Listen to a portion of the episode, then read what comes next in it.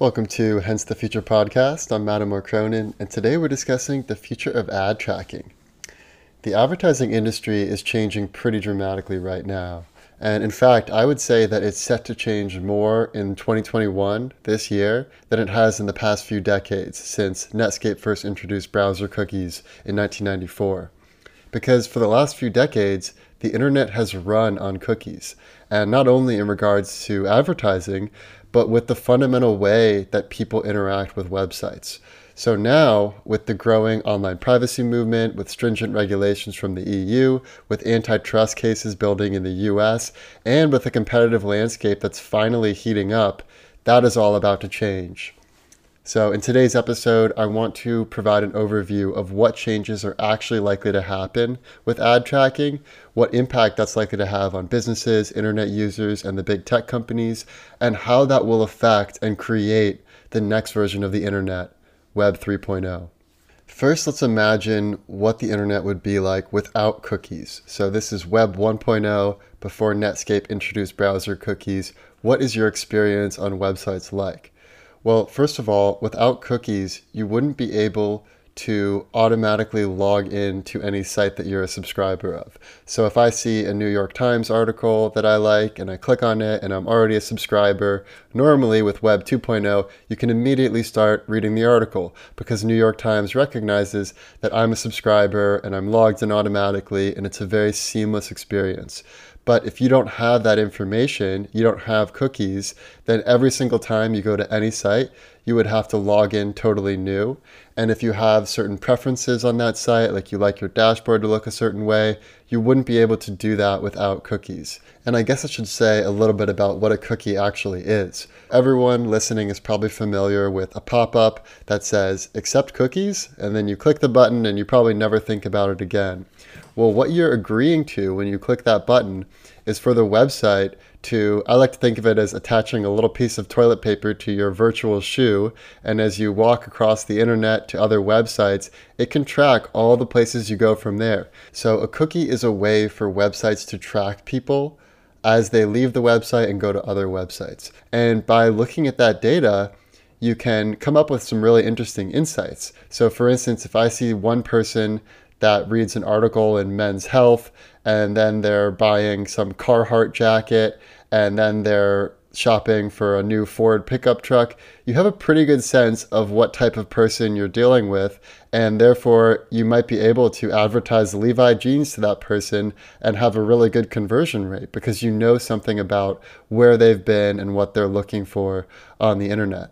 And of course, you could advertise without cookies, but it would be more of a shotgun approach. So you might be serving diaper ads to a 12 year old or a 90 year old, which would be a total waste of money from an advertiser perspective. So I would say the benefit of cookies is that it gives you relevant ads. And if you're going to have to see ads, they might as well be relevant. The real danger of cookies is that you're stringing together all of this third party data.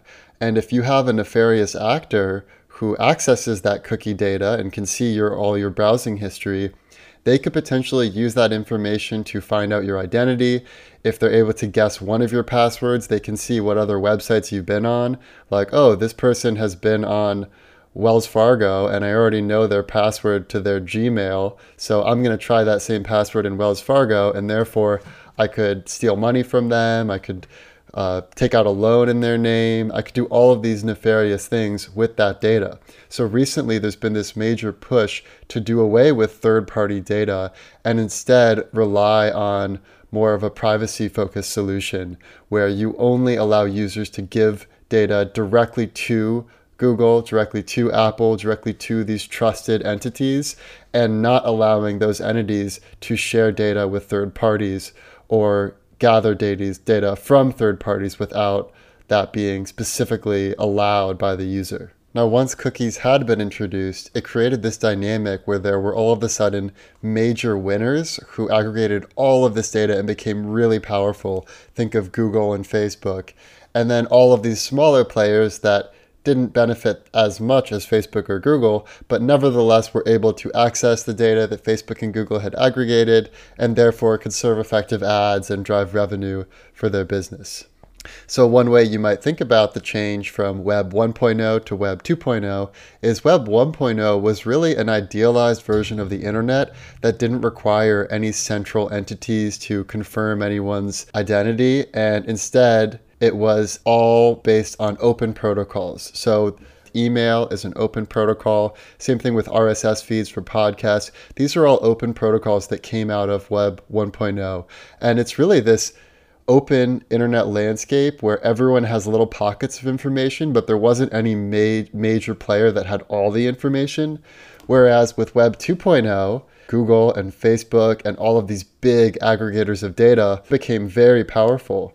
And it also ended up helping some small businesses because they could then access these troves of data that Facebook and Google had, which would be really hard for them to gather on their own but there is starting to be some pressure to go to a more open form of the internet that doesn't have all this tracking and does away with third party data aggregation and returns to more of the spirit of Web 1.0, which people are now calling Web 3.0. Now let's get into how each of these big tech players is responding to the movement towards online privacy. Let's start with Apple. So, Apple has always been very focused on privacy Famously, they refused to unlock an iPhone that the FBI wanted to unlock for a criminal investigation. Apple's browser Safari has always been more privacy focused than Chrome. So Apple has positioned itself as the one big tech company that you can really trust that doesn't share data with third parties. And the exception to that is that Apple and Apple apps have always shared data with the Facebooks of the world, the Googles of the world. This was just a matter of course that if you converted on an iPhone after clicking an ad in Facebook, Facebook would be able to know that you converted. And this is how the ad industry runs. But starting with iOS 14.5, which is the very next version, I'm on 14.4 right now whenever you go to an app like Facebook, a little pop up will appear that says, Do you want to allow this to continue tracking across other websites and apps? Some variation of that messaging. And this is a major change. And a lot of advertisers are talking about this. A lot of small businesses are talking about this. And the reason it's such a big change is because once this opt in change occurs with iOS 14, you could have something like 20% or 50% or more of iPhone users opting out of being tracked. And this would make Facebook ads and Google ads far less effective because if you don't know which campaigns are leading to conversions, then you wouldn't be able to make a smart decision about what campaign you should launch next, which types of audiences you might want to try targeting. So, everyone in the ad industry world has been trying to adapt and prepare for these changes, which are going to occur any week now. Now that we've talked about how Apple is responding to this online privacy movement, namely by leading the charge and making ad tracking an opt in rather than by default, let's talk about how Facebook is responding to Apple's iOS 14 announcement. Well, I'll summarize it with a quote from Mark Zuckerberg where he said, quote, Apple has every incentive to use their dominant platform position to interfere with how our apps and other apps work. So Zuck is essentially getting at the notion that while Apple might be pretending that the real reason they're making these changes are for privacy and for what's in the user's best interest, it may be more of a walled garden strategy where they want users to stay within Apple's ecosystem and therefore they don't have an incentive for letting people track what happens inside their ecosystem. Apple already offers Apple Search Ads, where you can advertise directly on the Apple App Store. So, if you can only get to iPhone users and effectively measure conversions by going directly to Apple, people may do that and they may not go through Facebook. Now, I would say that there's another reason why Apple's move may be misguided, and that's that Apple gets a lot of its revenue from their 30% fee from Apple App Store purchases. And a lot of those purchases are driven by Facebook ads. So there is a symbiotic relationship between Apple and Facebook that is now being disrupted. And Facebook has long wanted to have its own hardware platform so they can make the rules of what tracking is allowed. That's why Facebook has invested in the Oculus That's why they've invested in the Facebook portal. That's why they're finally getting into hardware so they can control the platform and they're not just a software application on top of other people's hardware, on top of Android phones, on top of iPhones. And the final point that Facebook makes is that this iOS 14 change may hurt small businesses. So I think that is a valid argument to make because a lot of small businesses do depend on ads. However, I think Apple also has a good point where it's not like they're disallowing all tracking, they're just making it opt in so users get to decide. And ultimately, I think that's a great strategy for Apple because they're not the big bad wolf. They're just letting users decide. They're putting power in the hands of users. Now let's talk about how Google is responding to the online privacy movement. Well, I think Paul Graham's tweet is the best take I've heard on this. And Google recently announced that they will stop selling ads based on your specific web browsing history. And Paul Graham's response to that article was What this tells me is that Google has found a way to target ads just as effectively without using this data. So I think that is very true. Google is not the sort of company that would give a subpar experience just to kowtow to regulators. What this tells me, as well as Paul Graham, is that Google has a way to effectively serve ads without browser data. Well, how could that be? I think a good proxy is GPT 3, which from OpenAI is a subsidiary of Google's Alphabet company. And GPT 3 is able to predict what text you would want to type next just based on a few words. So, in the similar sort of way, you could have searches that are very intelligently directed without knowing which websites people have been to. And one of the ways Google has done this in the past is through RankBrain, where it's not just about backlinks and which websites are connected to other websites, it's about what people do after they search. So if I type something into Google and then I click on one of the links, and then I don't return to Google until like tomorrow or a week from now, well, I probably found what I was looking for. So Google can rate that as a successful search and I found my destination. Whereas if I go to Google, I search something, I click on a link, and then I immediately am back at Google, well, I probably didn't find what I was looking for on that link. And when you get into the incentives of human beings and what humans are really looking for and what they want, based on what their searches are and based on other information Google has, like through Gmail and G Suite and Android information. They may know your age, your gender, your location. They have all of this first party data that's really valuable, even if they don't have all the third party data. It also reminds me of the recent MyHeritage app, which can take a single photo, even of someone who's been dead for hundreds of years, and create a full animation just using that one photo. So it used to be the case that you would need to feed all of these various images of a cat before you could get any sort of working model of how a cat might move around. But now all you need is one image. So I think Google is moving in a similar direction where just based on what someone types into search, you can be pretty damn sure what they're looking for and what the best results are. And that's why autofill is so good. When you type something into Google and it autofills, more often than not, they knew what you were looking for, at least within the top 10 autofill options. So the next question you might ask is, well, does this help Google or does it hurt Google to not include third party browser data? Well, many people have argued that it actually helps Google and puts them in a far stronger position because they have more first party data than almost anyone. They don't really need the third party data of what websites you've been to in the past. They have all the information from Android, from Gmail, from uh, Google search. They have all of this aggregate information to really understand what they call cohorts, what different types of people are likely to do in different situations. So they don't really need the individual level of information of what this specific person has done on this website on this day.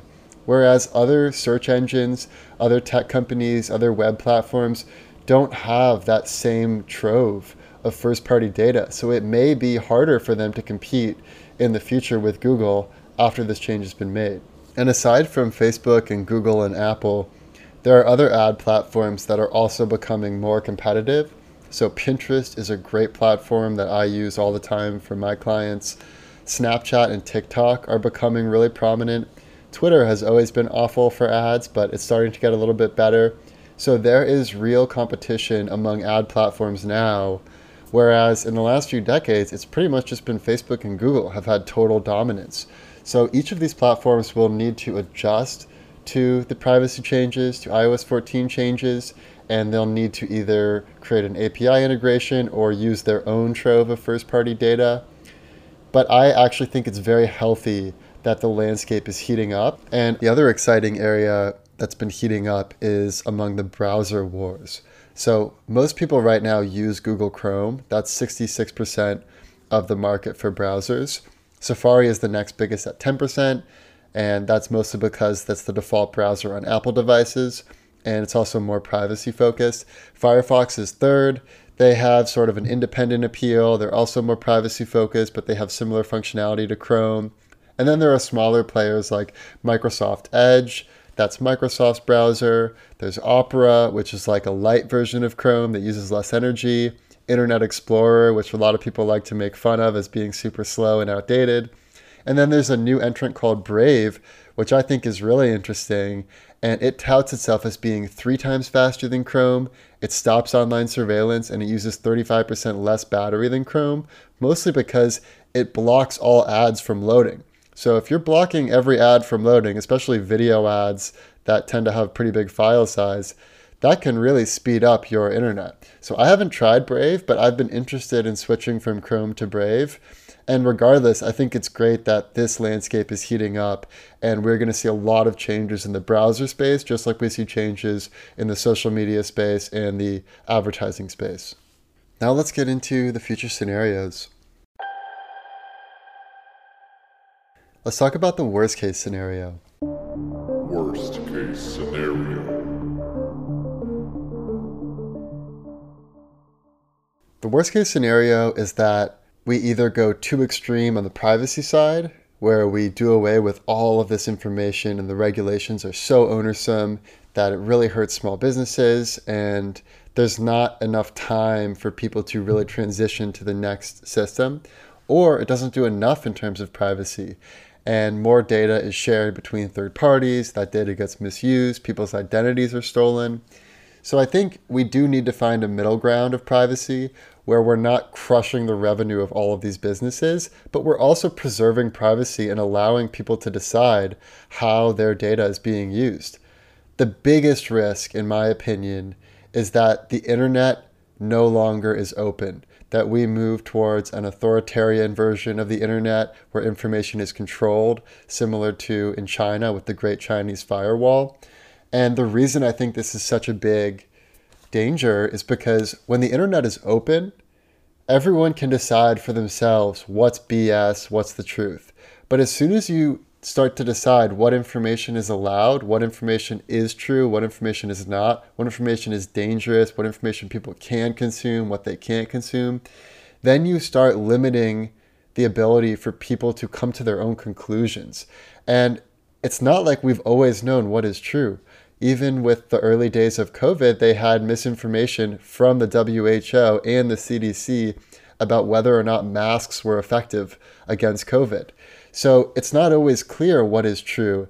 And I feel very confident that so long as the internet remains open and there is some level of net neutrality, we will emerge as wiser internet users and create a better society over time.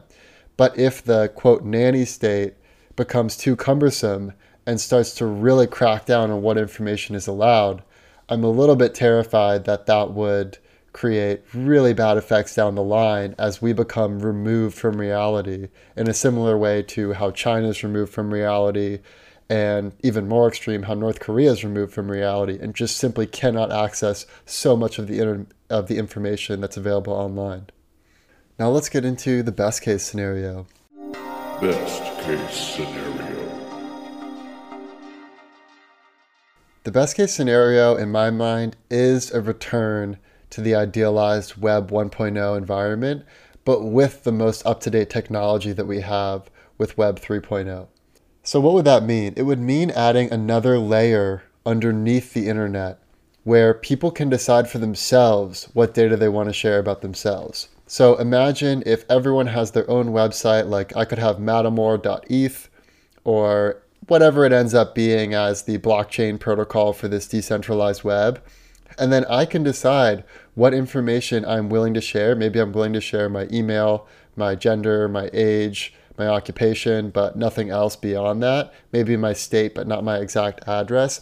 And then if I can actually choose who I want to share that data with, and I can see how it's being shared. So essentially, taking all the control that is in Google and Facebook and giving it to users so they can decide.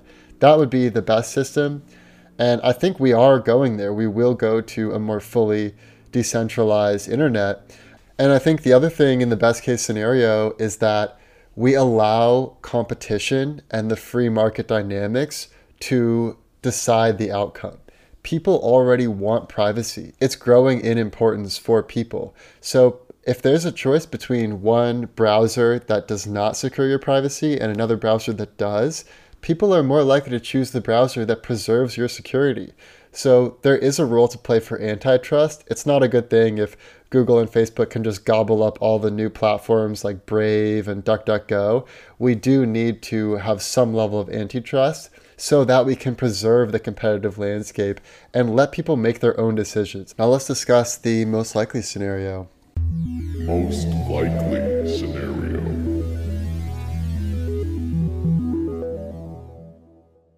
The most likely scenario is that these changes will have a big impact. They are coming soon.